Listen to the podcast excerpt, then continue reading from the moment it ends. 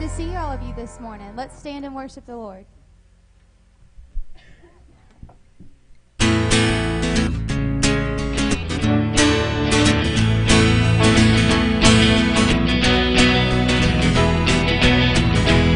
Jesus is on the way to the great cold beauty gates. Yes, built to be a home beyond the sky.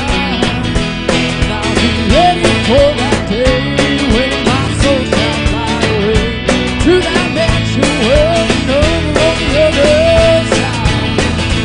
We'll be rolling in that night, talking about heaven when I walk those gates of gold.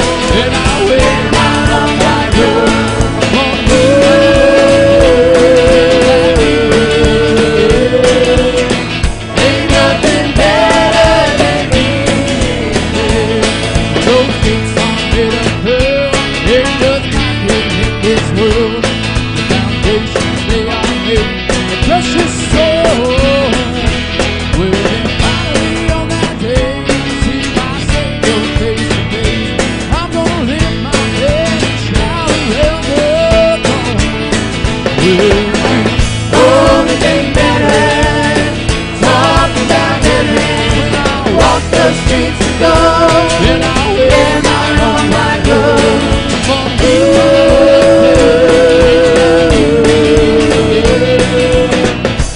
walk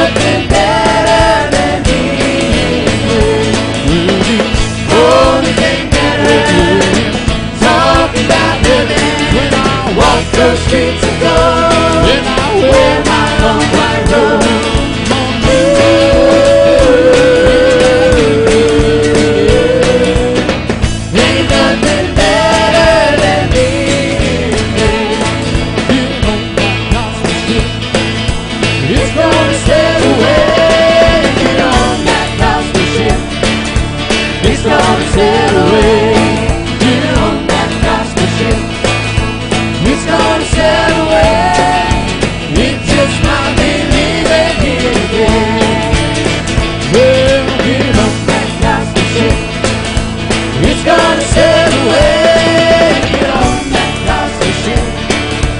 It's gonna sail away, get on that gospel ship. It's gonna sail away, get on that gospel ship. It's gonna sail away, it just might be leaving here today. Well, the world ain't better, talking about heaven. When I walk the streets of gold, and I wear my own white robe.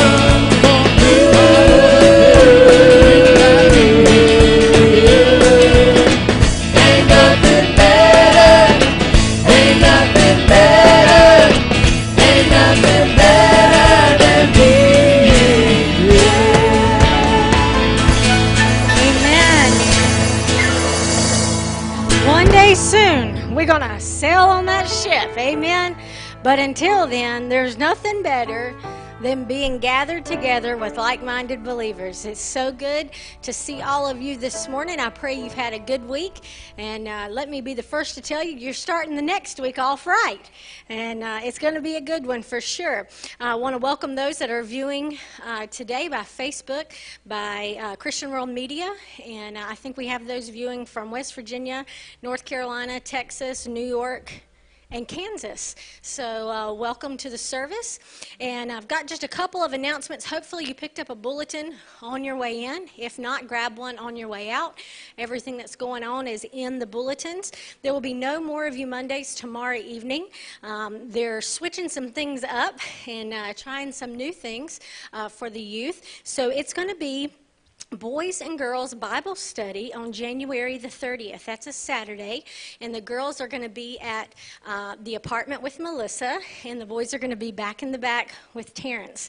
And so mark your calendars. If you have teenagers, I would say from 12 up that want to come and be a part of these Bible studies, I know they will be greatly blessed and strengthened, and just building those lifelong relationships, and that's what it's about. out. So January the 30th at 6 p.m., and I'll continue to announce it, and it'll be in the bulletin.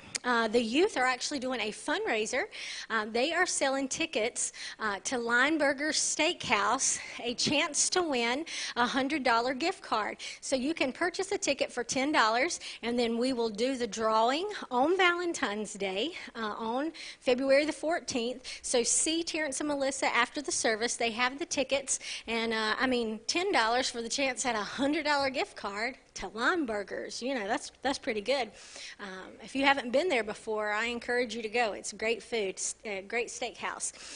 Thursday of this week, Have a Little Talk with Jesus will be at the home of Liz Fields at 1 p.m. So ladies, if you are able to go and be a part of that, I encourage you to. You will be blessed. What do you do there? You get together, you talk about the goodness of the Lord, and you pray one for another.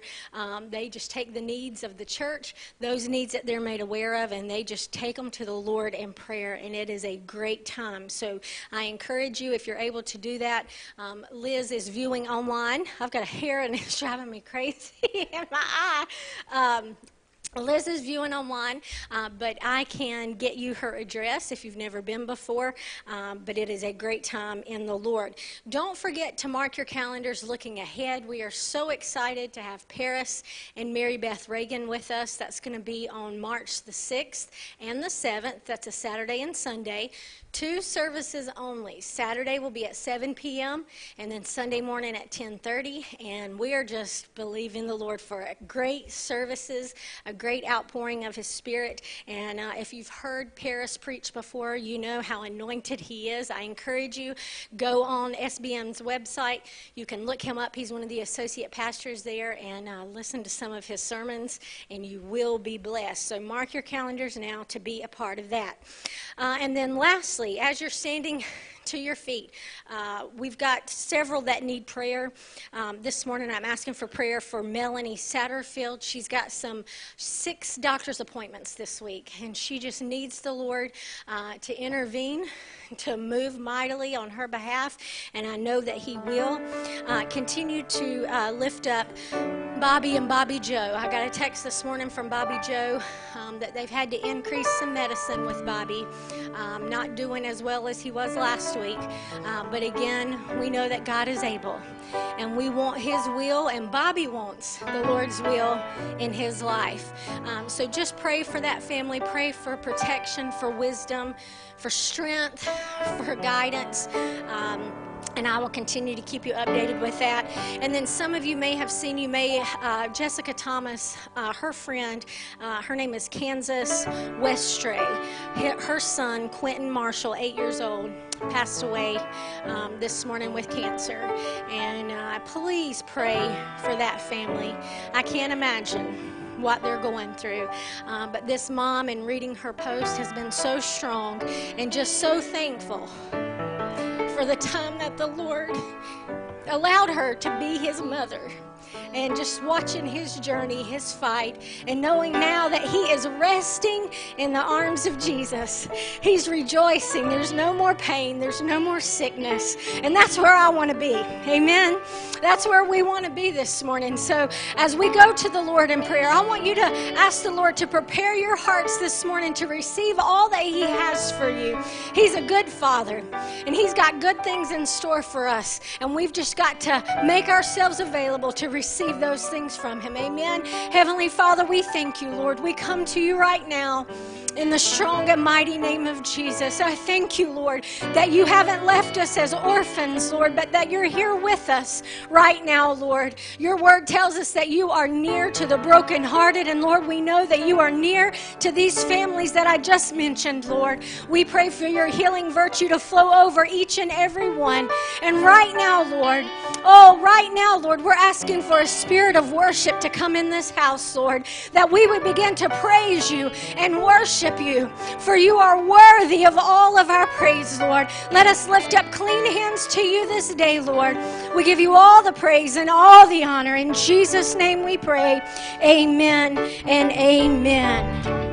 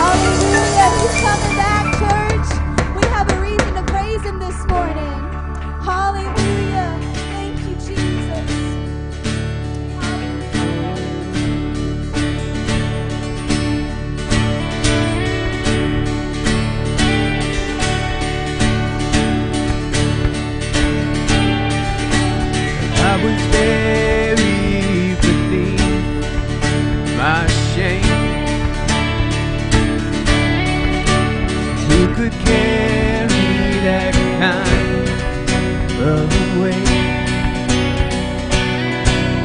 It was my day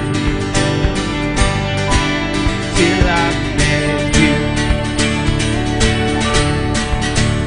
I was breathing but not alive.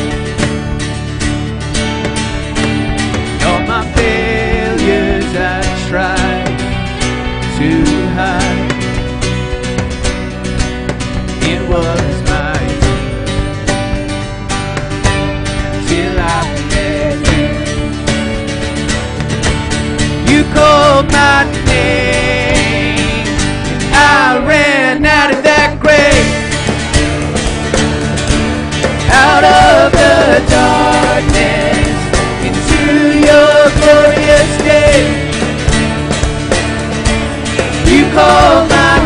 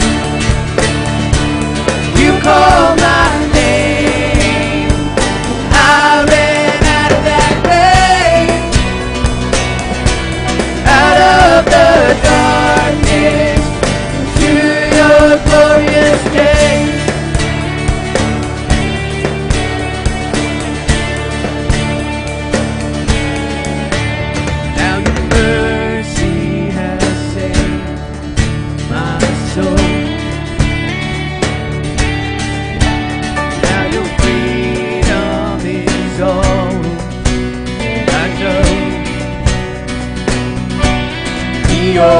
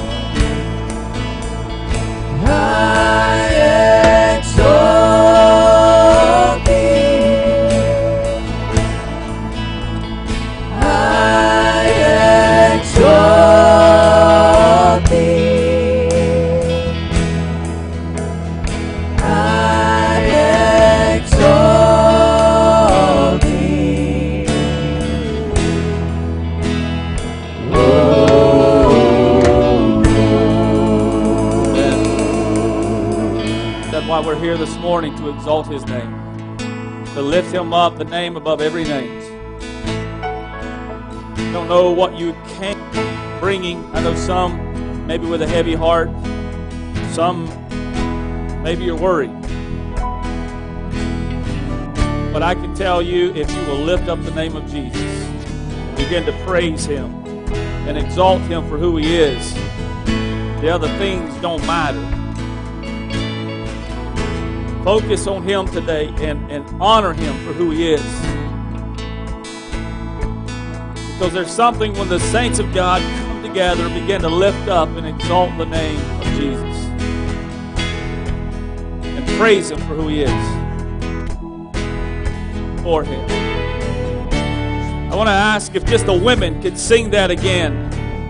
Let's just raise our hands and praise him this morning for who he is. Just the women sing.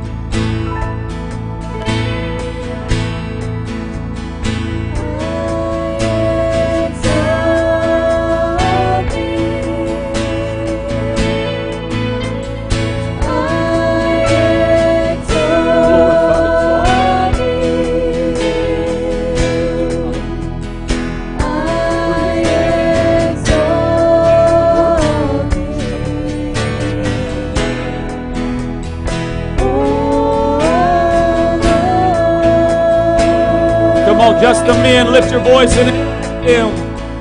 I exalt thee. Hallelujah. I exalt thee. I exalt thee. Hallelujah. Oh. Lift our voice and sing hallelujah. Hallelujah. Hallelujah. Hallelujah. Hallelujah. Glorify your name. Hallelujah, Lord.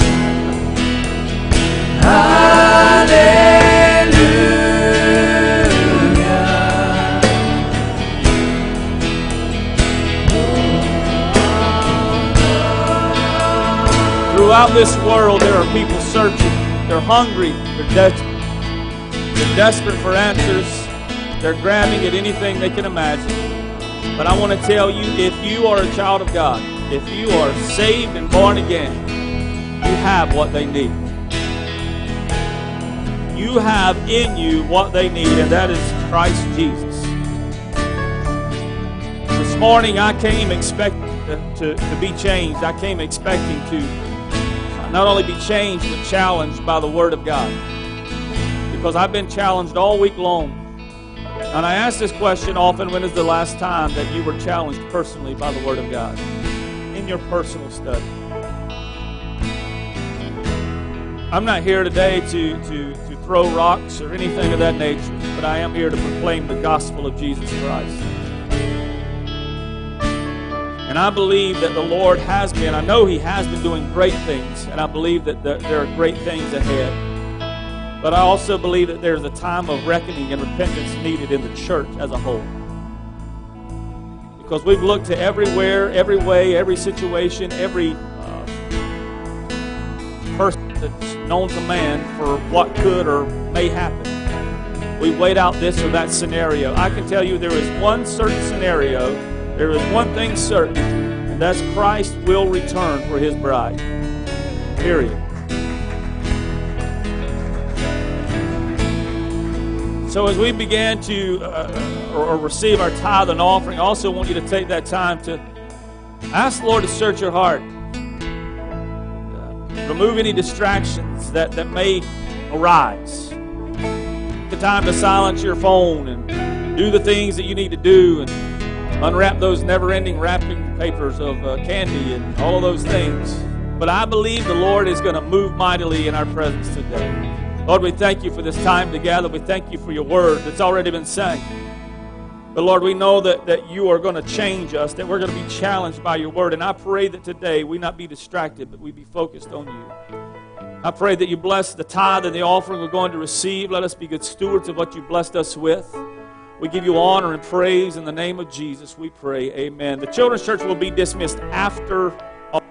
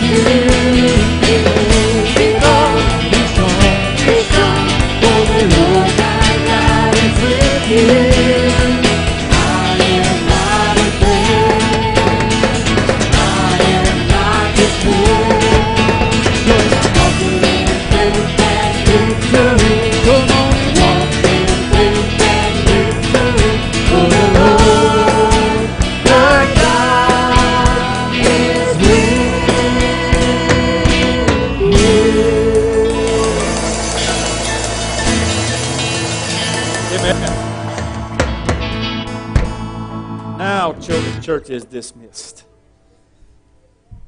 I couldn't let you run back without your fearless leader. I'm telling you, every week I get tangled up in these cords. And you would think after 7 years I would learn how to do this, but if you know me, that's not a surprise to you. It's been a good week. It's been a, seems like every week goes by faster and faster. My plan is not to get loud and excited today. I can't promise that, but I almost, I don't really know what term to use, stripped of gear last week, and my throat was killing me all week long, sore. I strained the muscles around my voice box, and so I'm not trying to, I need this thing. Summer may wish that otherwise sometimes, but... You know, I had great sympathy from Jason. I went the other day to get something from him. He says, "Cause you run your mouth too much," and there's probably some truth in that. So the Lord has been laying on my heart for quite some time, and I thought I would begin this next week. I have never preached a series ever. I preached on the Word through the Word, and I've never considered anything to be a series of messages, but. You can't Google and find this, or maybe you can, I don't know, maybe the title, but not what I have, but I didn't get it from Sermon Central or Sermon Spice or series.com or whatever other thing they may have. It comes from the Lord. And something that's been on my heart, and it's been on there for a while, and it's simply a word, and it's distracted. The word distracted, and Jason wanted to know what picture I wanted. I was like, right there, man, this is great. This actually has a title on there. It says, "The Art of Minding Your Own Business." But the man is not distracted. He's a regardless of what's going on. So I want to, we're going to be literally through the Word over these next several weeks. And today we'll cover from Genesis to Revelation. Not all. I mean, I'm not going to quote every verse because we would be here for quite some time and we all get hungry. But there has never been a time in history that the Word of God is needed more than right now.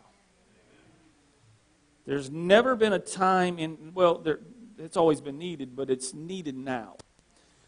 There has never been a time in history where people have not run to the Lord when tragedy or chaos or trouble comes, except for right now. We have half a nation against the other half, divided by politics and people and things and ideas and ideologies. And we scream unity, and we want harmony, and we want peace and love. And I want to tell you something. I don't care how many coexist stickers you ever sell. It's not going to happen. There is only unity found in one place, and that is in Christ. So if you're wondering where we're going to be in Genesis a lot this morning. We're going to go all the way back. And while you're turning there, Genesis 5. While you're turning there, I brought this out before, but it's funny that they say the average person now has an attention span of 8 seconds. 1 second short of a goldfish. A goldfish. I don't know who did this study. I mean, I'm not even watching a goldfish for 8 seconds or 9 seconds. But apparently, we have a shorter attention span than a goldfish right now, and it's because everything has come up, and it creates distraction. I know that I'm not a very patient person. Things don't go fast enough for me. I don't like computers because I don't know how to work them, and then when they don't work right, I want to throw them out the door. But if I could sum up the mindset of this nation, and I'm not necessarily the nation, but the church, if I could sum it up in one word since March 2020, and not just since March, but it's been happening for years, the one word that has been ringing in my spirit, again, I already mentioned it, is the word distracted. And distracted simply means that you're unable to concentrate because one's mind is preoccupied. It's no secret that I've never been diagnosed by a doctor, but I don't have a great attention span, and you guys know that I'll take you on all kinds of trails. We'll lead back to the place that it needs to go, but that's just how it is. But it didn't start 9 months ago. It started years ago. It started decades ago. So I want to, over the next several weeks, however long it may take, I want to address of what and why we're distracted and what we're distracted with. And that list could go on for eternity, and I'll stay here in this place until I feel the Lord leads a different direction. But I want us to go all the way back to Noah. And this morning we're going to lay some groundwork, some history, because I want you to understand we're not the first people in history to go through an evil day. I want to go all the way back to Genesis and talk about Noah, because Noah was the opposite of what this word is, distracted. He was focused. And we know, we may have a basic understanding or a basic knowledge of Noah, we think we do, of who he was, who he is, and what transpired. And if you don't, you will. Not that I'm going to take you all the way through Noah. I told on Noah 6 years or so ago, 7 years ago. But he was born about 60 to 70 years after the death of Adam. And he lived 600 years before the flood, and he lived 350 years after the flood. Noah lived 950 years, and that's just insane to me. I don't know what in the world it would be like to be 95, 950 years old. I mean, what do you do when you're, I'm going to go running today for my 950th birthday. I don't know, but our minds can't comprehend that because they just don't know. He preached, and I want you to, he preached for a number of years. How many years he preached, how long it took to prepare the ark, we don't, no man knows the exact number. We can guess, we can speculate. But he preached a message of repentance and turning from your way, turning to the Lord.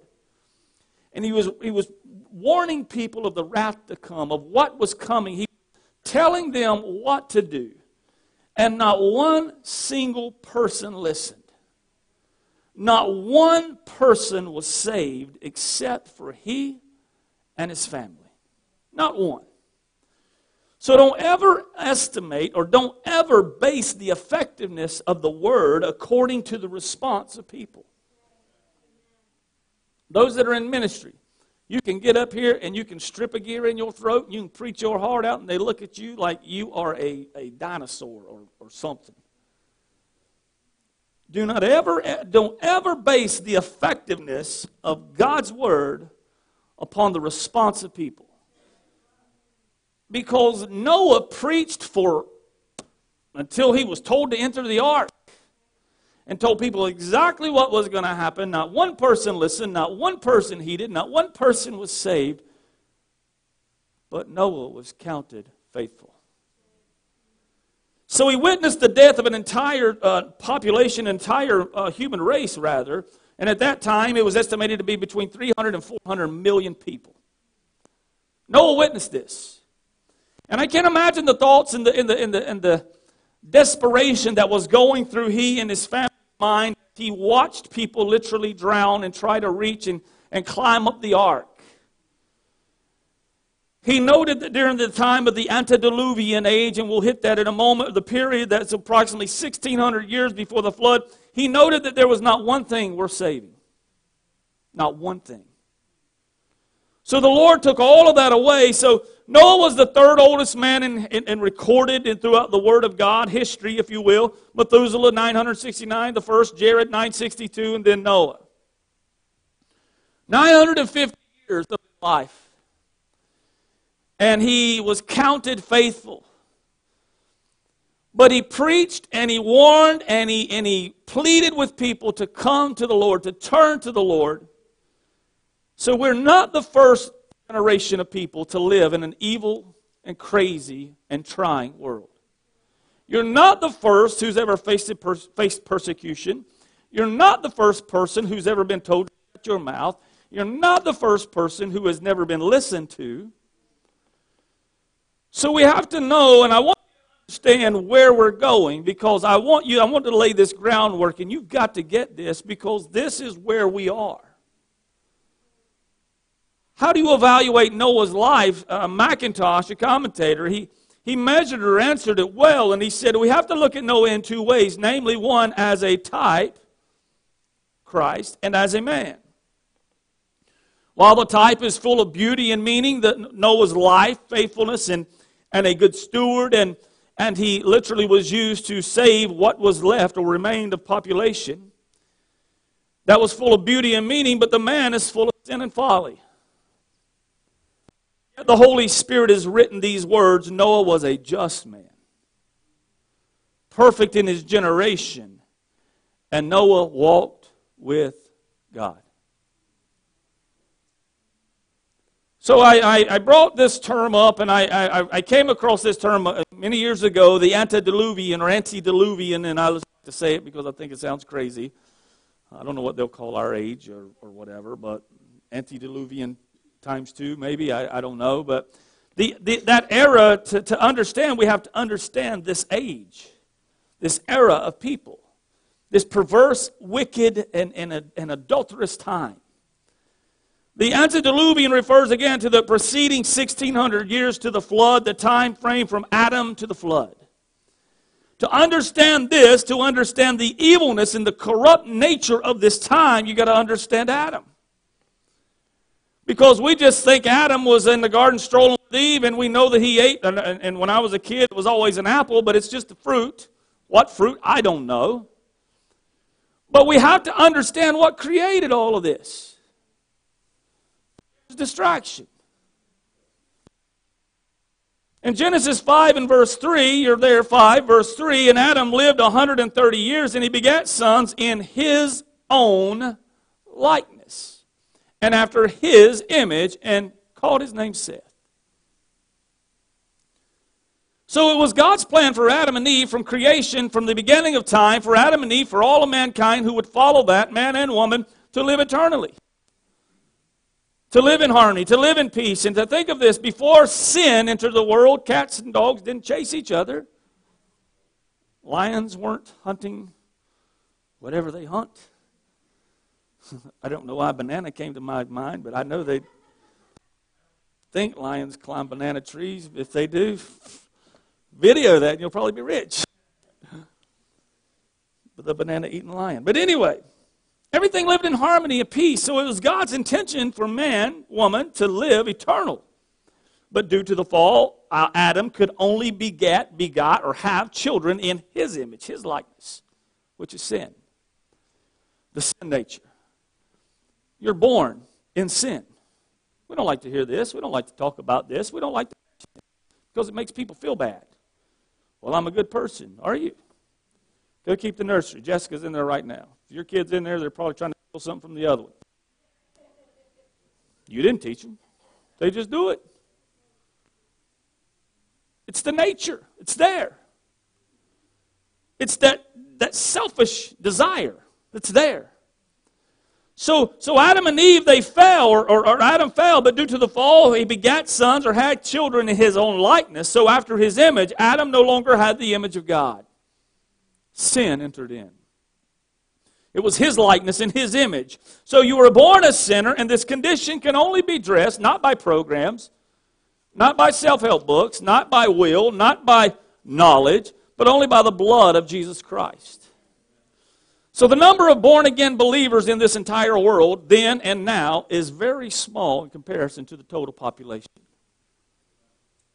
So the world, which is mostly evil, will not be changed until the second coming of Christ. When you read in Habakkuk 2, verse 14, this refers to this, says, "For the earth shall be filled with the knowledge of the glory of the Lord, as the waters cover the sea." The knowledge of the Word of God is everywhere. You can Google something and type Bible, and it'll pull it up. Whatever. You want to find something quick, say, Noah, Bible, or what? I don't know. Or DuckDuckGo, or Bing, or whatever other, I don't know what all they have. Whatever you choose to use that's not tracking you down, I guess, is the thing now. So the knowledge of the Word of God is everywhere, but the heeding to that knowledge is very little. The heeding and the following of God's and the application of God's word is very little. So Adam had a son, Seth. Seth means an appointed, not anointed, appointed one, not the promised one, but that through his line the promised one would come. We know Christ was fully God and fully man. Luke 3 and 38 says, which was the son of Enos, which was the son of Seth, which was the son of Adam, which was the son of God. So just think approximately 4,000 years after or before the promised one, Jesus, would come. God in his mercy and his grace still allowed Adam and Eve to have a role. The lineage remained intact. But the world was faithless. The people of the world today are, and as a whole, are faithless. So we've seen long periods of time. When you read and study your word, you'll see the rise and fall of the church, if you will. Comes up and goes down because of distraction. Because they didn't get their way. They didn't get what they wanted. It didn't happen the way they would prefer it to.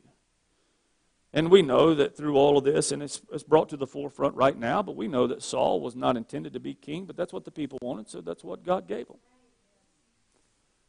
He was king. David was still anointed. And before you, I'm not saying anointed and all that. I'm just saying the Bible. We're talking Bible, not politics. So Genesis 5 and 4, the days of Adam after he had begotten Seth were 800 years, and he begat sons and daughters. So man was originally, again, created to live for a long time or eternal.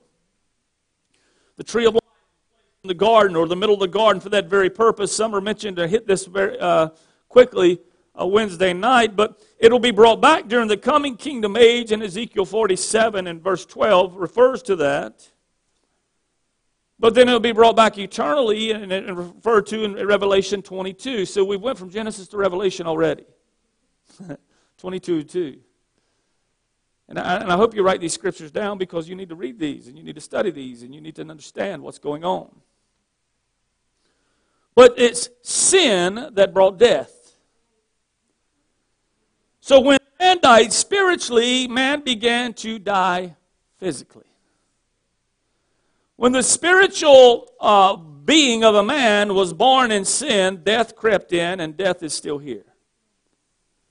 So we find up to the flood a period of about 1,600 years, and then men lived to be astonishing ages.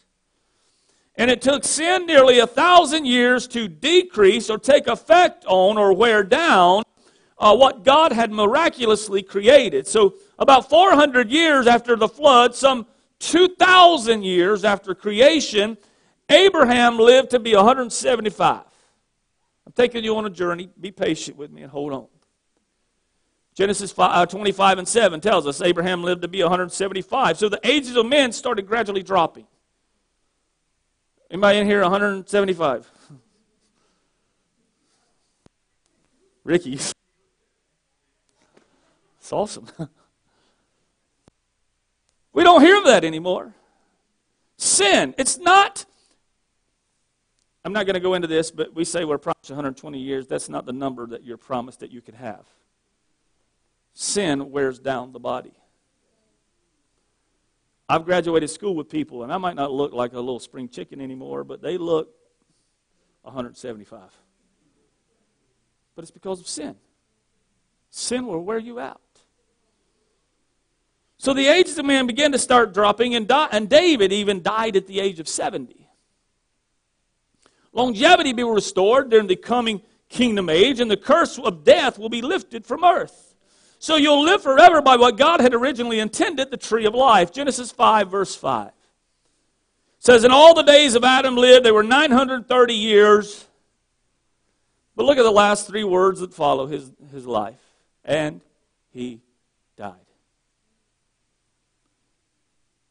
Where does it all come from? Well, Romans 5:12 tells us, by one man sin entered in through Adam, the world, and death by sin. So death passed upon all men, for that all have sinned. So this is the origin or origin of death. It came again through and by sin. Sin broke the link between eternity of man to God. It broke that link. So now death has dominion over men. Hear me clear. We will, if the Lord doesn't take us in the rapture, we will die. It's there. You're not going to live forever. I don't care what you injected to your body, and I don't care if you put yourself in a hyperbaric chamber or whatever they may be. You're going to die one day. It's all due to sin. So sin that's there, but sin, by the blood of Jesus Christ, that dominion that it ruled your life has been broken. Romans 6:14, for sin shall not have dominion over you. The effects of sin are still there. They won't go away until we're glorified.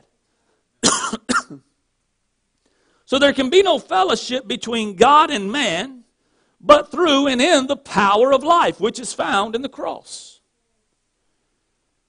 So, but man is under the power of death on natural ground. So if that's the power that they are on natural ground, but then you are saved, you are gloriously saved, the sentence, the penalty, the curse has been broken. This mortal body may not last forever, but I'll be glorified and live eternally. So there can be no fellowship between light and darkness, holiness and evil, just and unjust, right or wrong. There will be no fellowship. That's why people are trying, to no avail, to bring about unity and harmony. But fellowship can't happen between two opposites. I didn't believe my science teacher when I was in school, shocker, that the same sides of a magnet won't stick to each other. I was like, I'm going to prove her wrong. I tried for the whole class. I don't even know what she said after that. I tried the entire class to get those two to stick. And I would flip them over and I'd rub them on each other. It just wouldn't work. It's just a law that's not going to change. So Seth, the promised one, he lived 912 years, and guess what? He died. So hold on with me. We're laying a lot of groundwork because we to get this. In Genesis 5, you're there, 6-20. We're going to read it. It's okay. The lunch will be there in a little bit. Genesis 5, and I'll flip to chapter 6, I don't know why. Genesis 5, 6 through 20 said, and Seth lived 105 years, and he begat Enos. Seth lived after he begat Enos 807 years, and he begat sons and daughters. And all the days of Seth were 912 years. Hoorah! He died. Verse 9, and Enos lived 90 years and begat Canaan. And Enos lived after he begat Canaan 815 years, and he begat sons and daughters. And all the days of Enos were 905 years. Woo! And he died.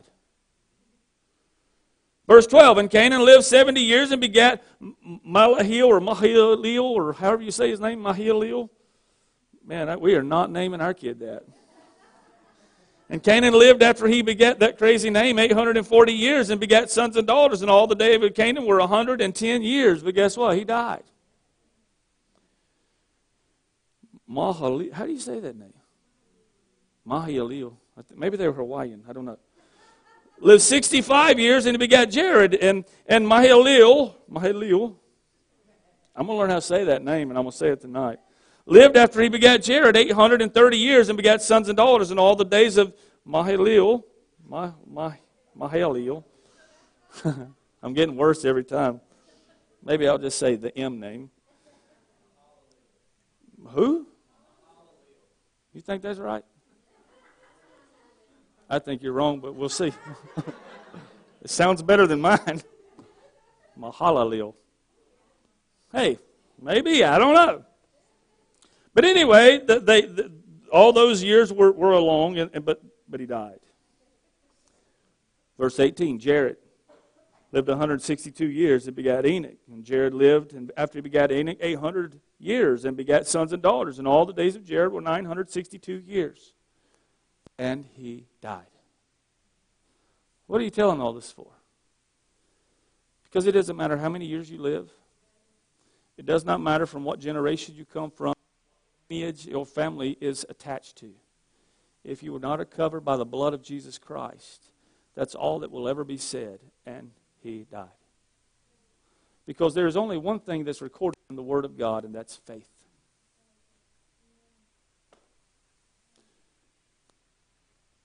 All the great names, all the great people, all the people who came through all these years, all this time, 1,600 years leading up to this, the antediluvian age.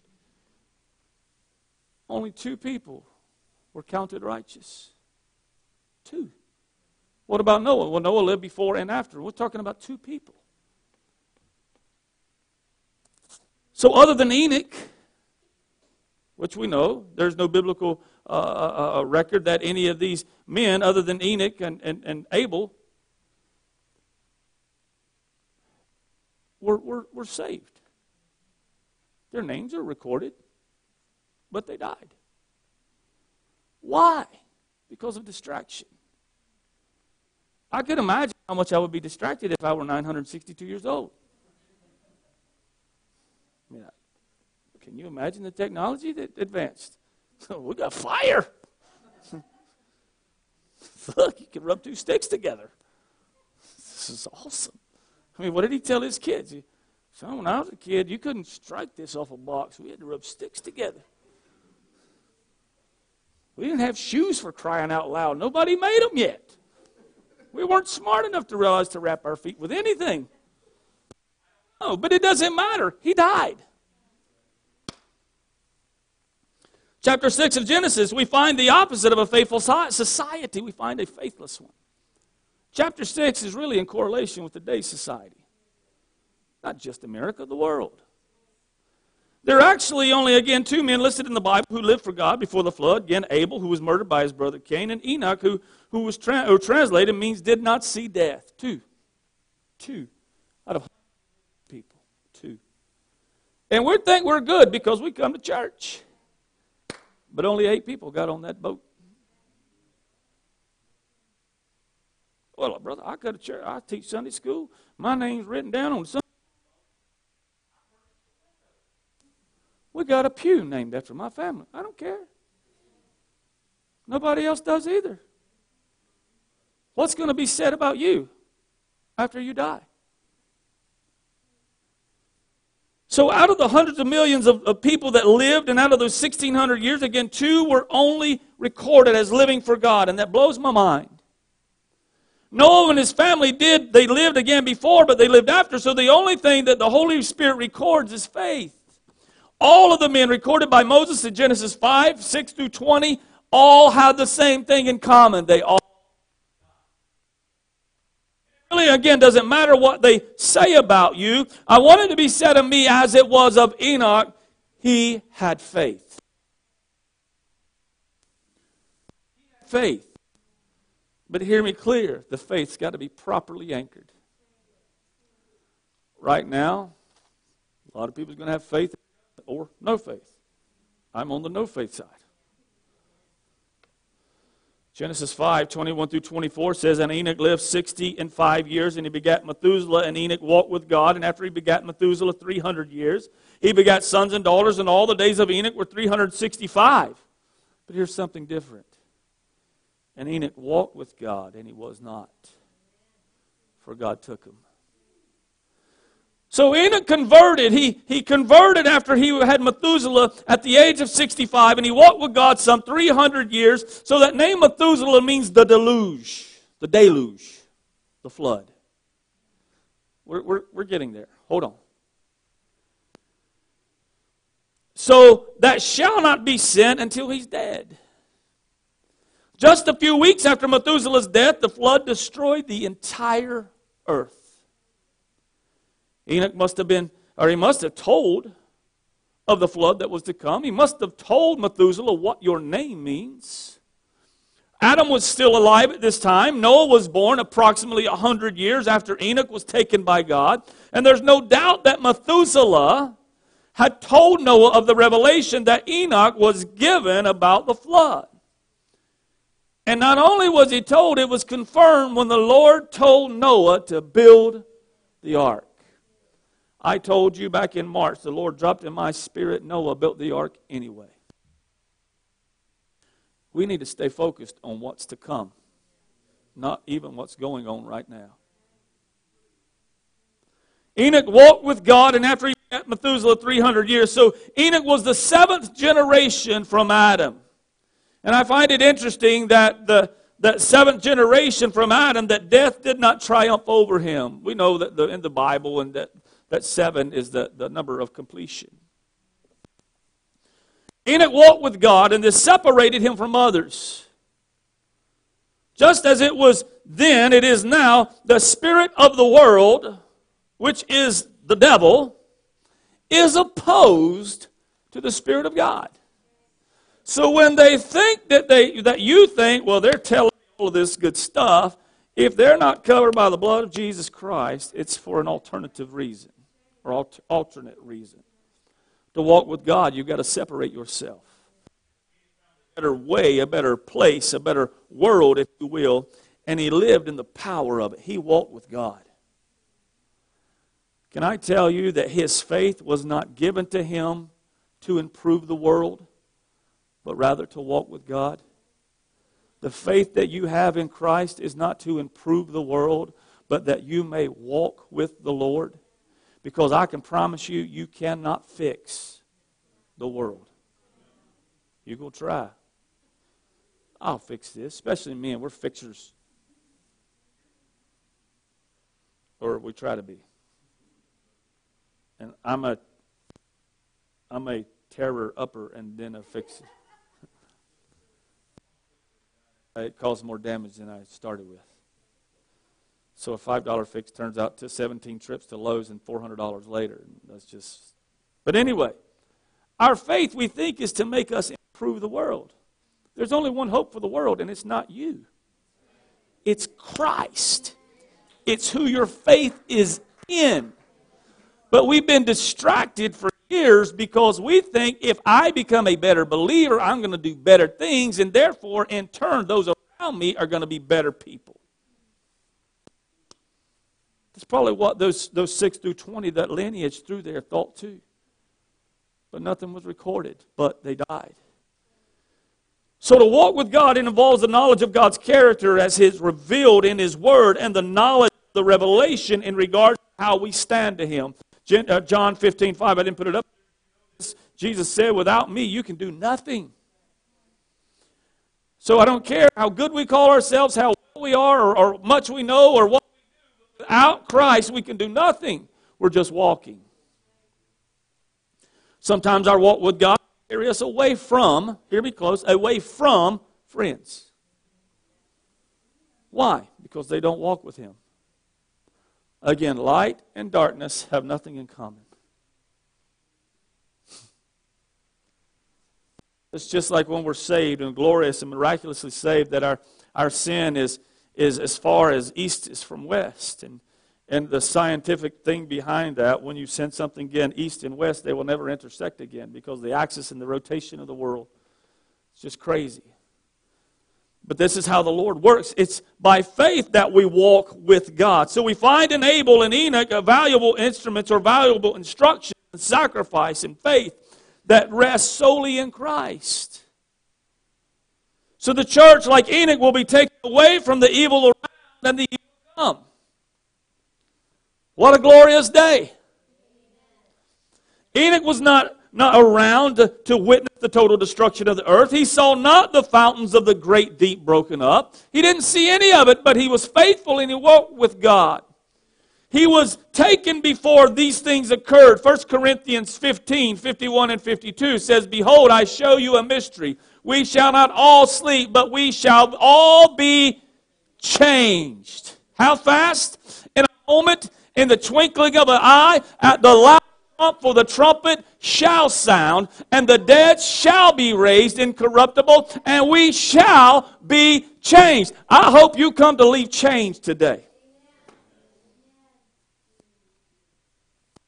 Behind the man who walked with God and witnessed for God and pleased God at the end of his days, you did not find those three words, "and he died." He was not. So prior to the fall, God walked with man, and after the fall, man walked with God. But now in Christ, you walk in Him. You walk in Him. Because the Word of God tells us, in Him we live and move and have our being. So without faith, Hebrews 11 and 6 tells us something. It's impossible. You know what the Greek for impossible is? I don't either, but it's impossible. You thought I was going to throw something smart on you, huh? It means it ain't going to happen. No chance. It's impossible. I don't care how well you dance, how loud you shout, how good you sing, how well you can play an instrument, how big your smile is, how white your teeth are, or how straight your hair is, or whatever it may be. Nothing's going to please God except for faith in His provision, which is Jesus Christ. But we've been distracted by things of the world. Because now we have implemented all the things of the world to please God. It's only faith that pleases Him. So think of this. Methuselah, the oldest person to ever live, his very name meant "it shall be sent when he is dead," the flood. He was a walking time clock.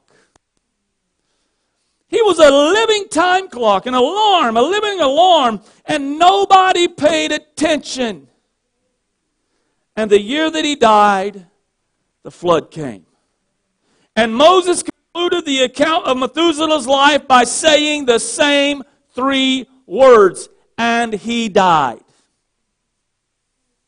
The fact that Methuselah did not know the Lord is absolute proof of the fictitious teaching or belief in generational salvation or associated salvation.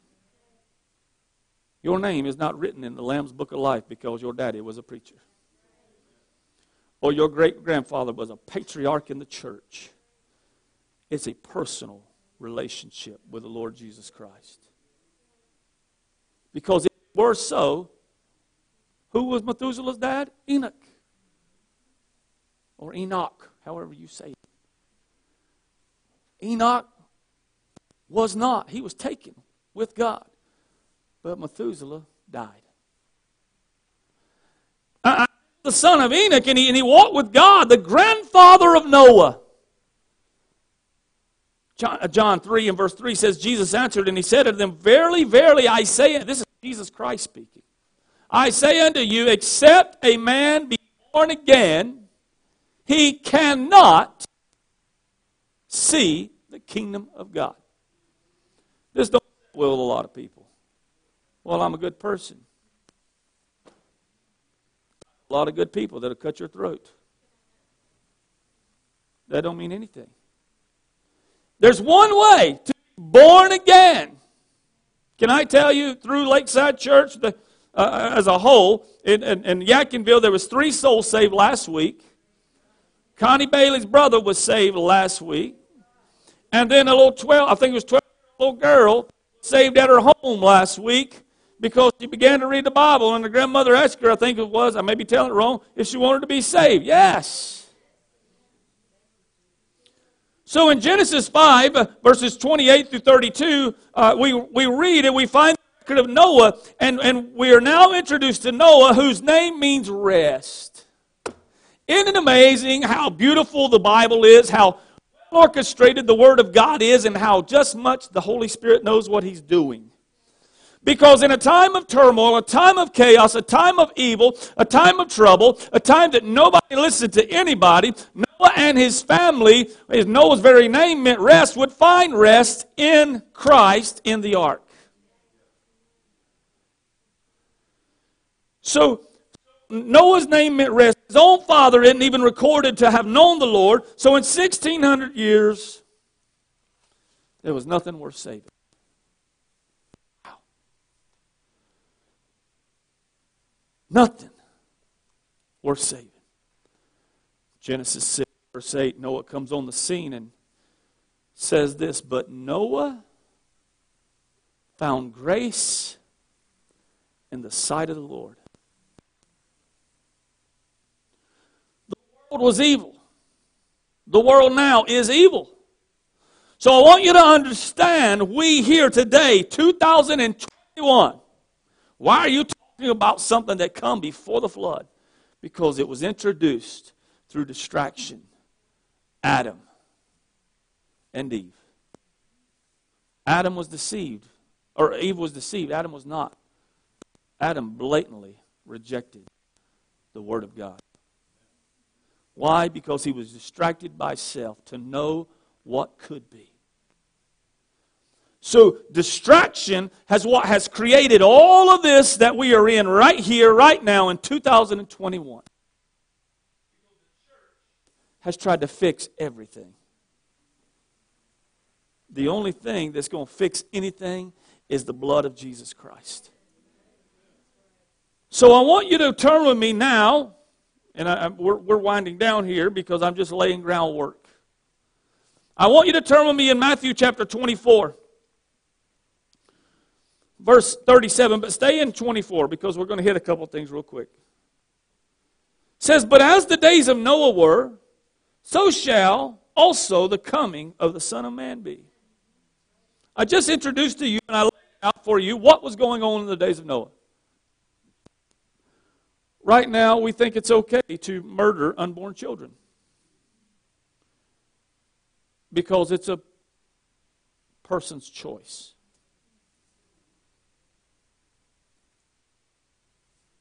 But you can't preach the name of Jesus because you don't have a choice, according to them. We think that it's okay to meet and justify and twist and manipulate the Word of God to make it fit because today's time is just different. So was it. But guess what God did? I'll take care of what they will not. I want to tell you something, that Christ is coming again. And while we're being distracted over petty junk, I've said it before, don't sweat the things and don't pet the sweaty things. Don't. You'll remember that. Verse 38, Matthew 24, for as in the days that were before the flood, they were eating and drinking and marrying and giving in marriage, and until the day of Noah entered into the ark. Verse 39 through 44, and knew not until the flood came and took them all away, so shall also the coming of Son of Man be. Noah pleaded and he begged and he did all he could, but nobody would listen. The same thing is going on today. So then two shall be in the field, one shall be taken, the other left. Two women shall be grinding at the mill, one shall be taken and the other left. Watch, therefore, for you know not what hour your Lord does come. But know this, that if the good man of the house had known in that watch that the thief would come, he would have watched and would not have suffered his house to be broken up. Therefore be ye also ready, for in such an hour as you think not, the Son of Man comes. There's so many things in life that will distract you. And while you're looking at the political realm or the stock market, trying to figure out how to pad your pockets or save your right, Gabriel could be getting ready. Trumpet. So I want to tell you that you have to remain faithful and do not get distracted. Do not lose focus. Look at what I could do. Well, maybe next time I'll run for office. Well, maybe next time in the gospel. Don't let it be said of you, and he died, or and she died. But let it be said of God Almighty, well done, thou good and faithful servant. So we are in uncertain times. We don't know what's going to happen. We don't know. But one thing again is certain. Christ is coming. About the love of God. And how their life could change. And it's by Christ.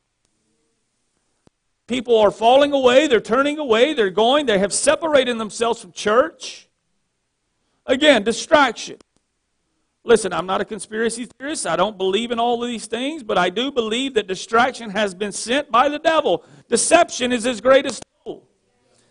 Our church has become divided, not ours, but as a whole over masks.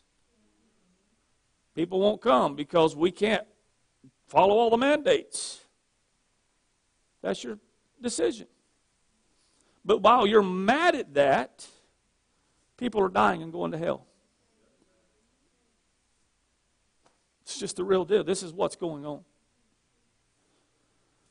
So again, the certainty is that Christ will return. You are not responsible. And I put this on a post the other day. You are not responsible for who will receive the gospel, but you are responsible for not sharing it.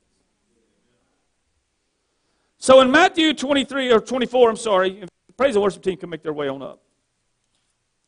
I want you to stay focused. Don't be distracted while they're walking. Try hard not to. But verses 3 through 14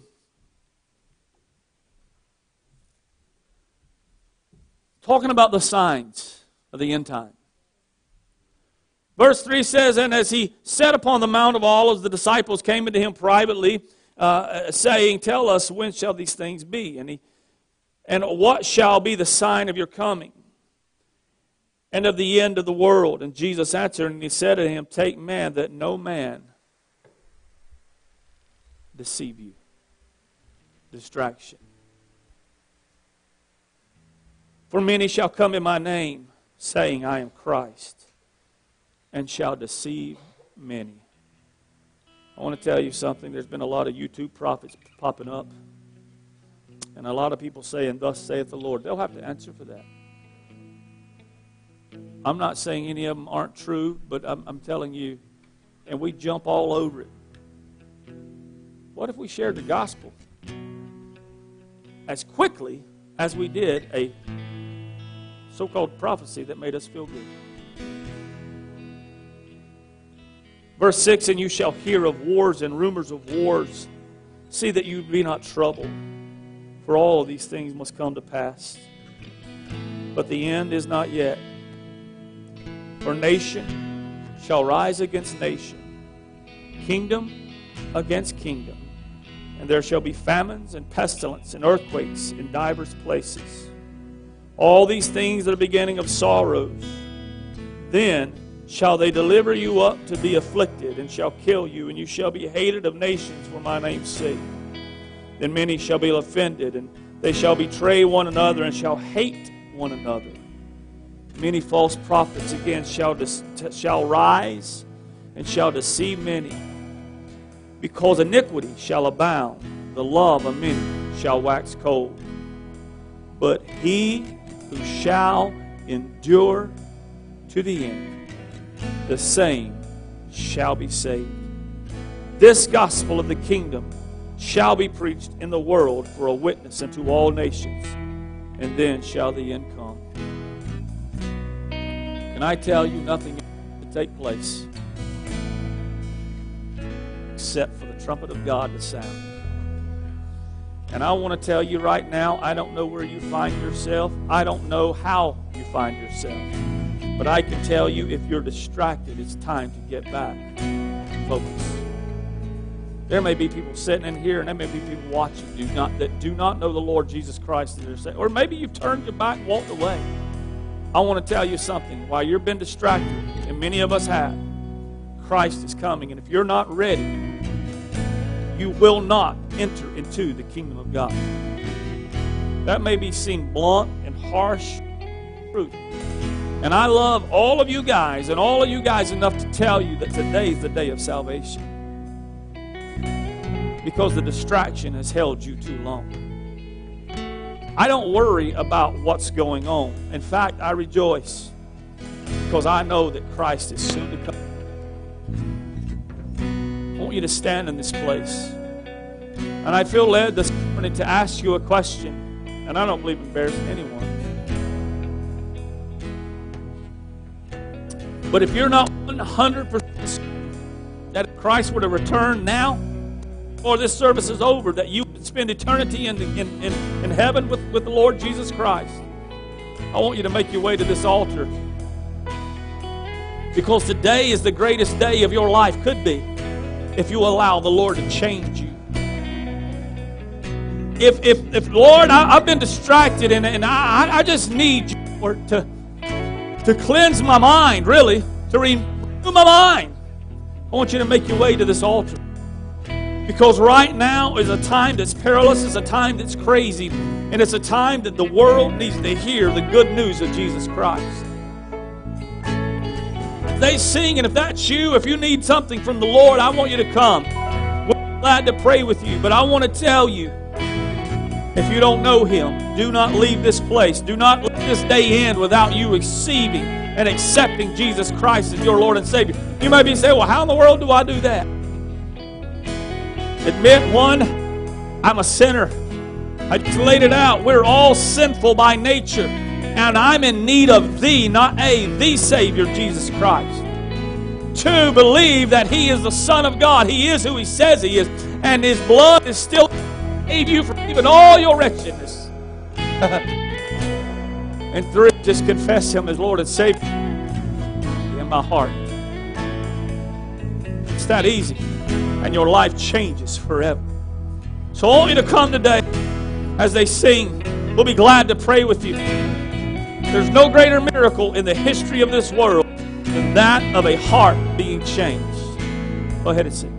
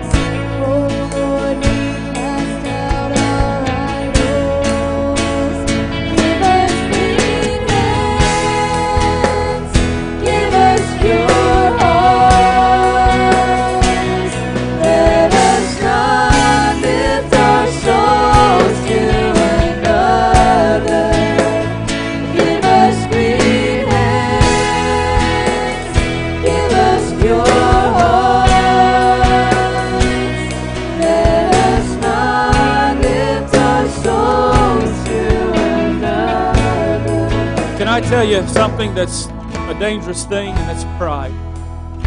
And pride will distract you from reality. And I want to tell you that there is not one in here, not including myself, who has it together.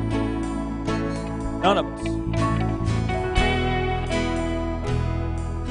We're at where the rubber meets the road, for lack of better terms. And basically the line has been drawn. Which side do you stand? We'll get into this tonight, but literally the door of the ark is open. And he's saying, come in. Come in. Come in before it's too late. And I want to tell you, there'll be scores, tens of millions of people in the eternity in hell saying, I wish I would have listened. Listen, you call me crazy, call me a fool, call me what you want. I'm telling you the God's honest truth. This is the Word of God. But due to pride and selfishness, we'll push Him aside saying, I'll make it another way. There is but one, and that's through Jesus Christ. I want Him to sing this song. I'm begging you, if I could crawl to you and pull you by your leg, I would. I'm not going to do that. The drawing of the Holy Spirit, if that's not enough to make you come, I don't know what will be. But I'm telling you, He's dealing with some folks in this place today. Or you watching. Surrender. Surrender to Him. Sing it again. We'll be glad to pray with you and agree with you. Hallelujah.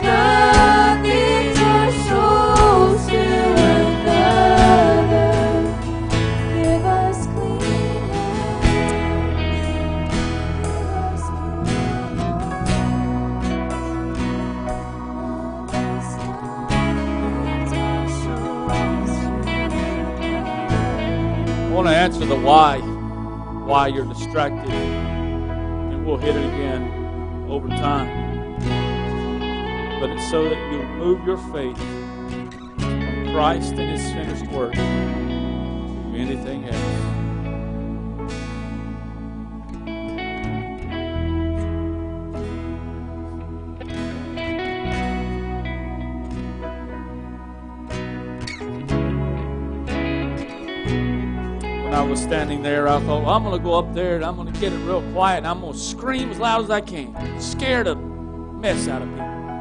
Can I tell you that if the drawing of the Holy Spirit is not enough to pull you, my voice ain't going to do anything.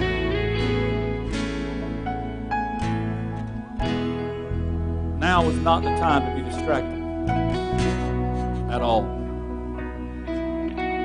I'll continue tonight. We'll get into Noah. But we're going to go throughout the, I don't know how long, people that's distracted and what happened. Because you're not the first. I'm not the first. You won't be the last. You're not the only one. It's easy.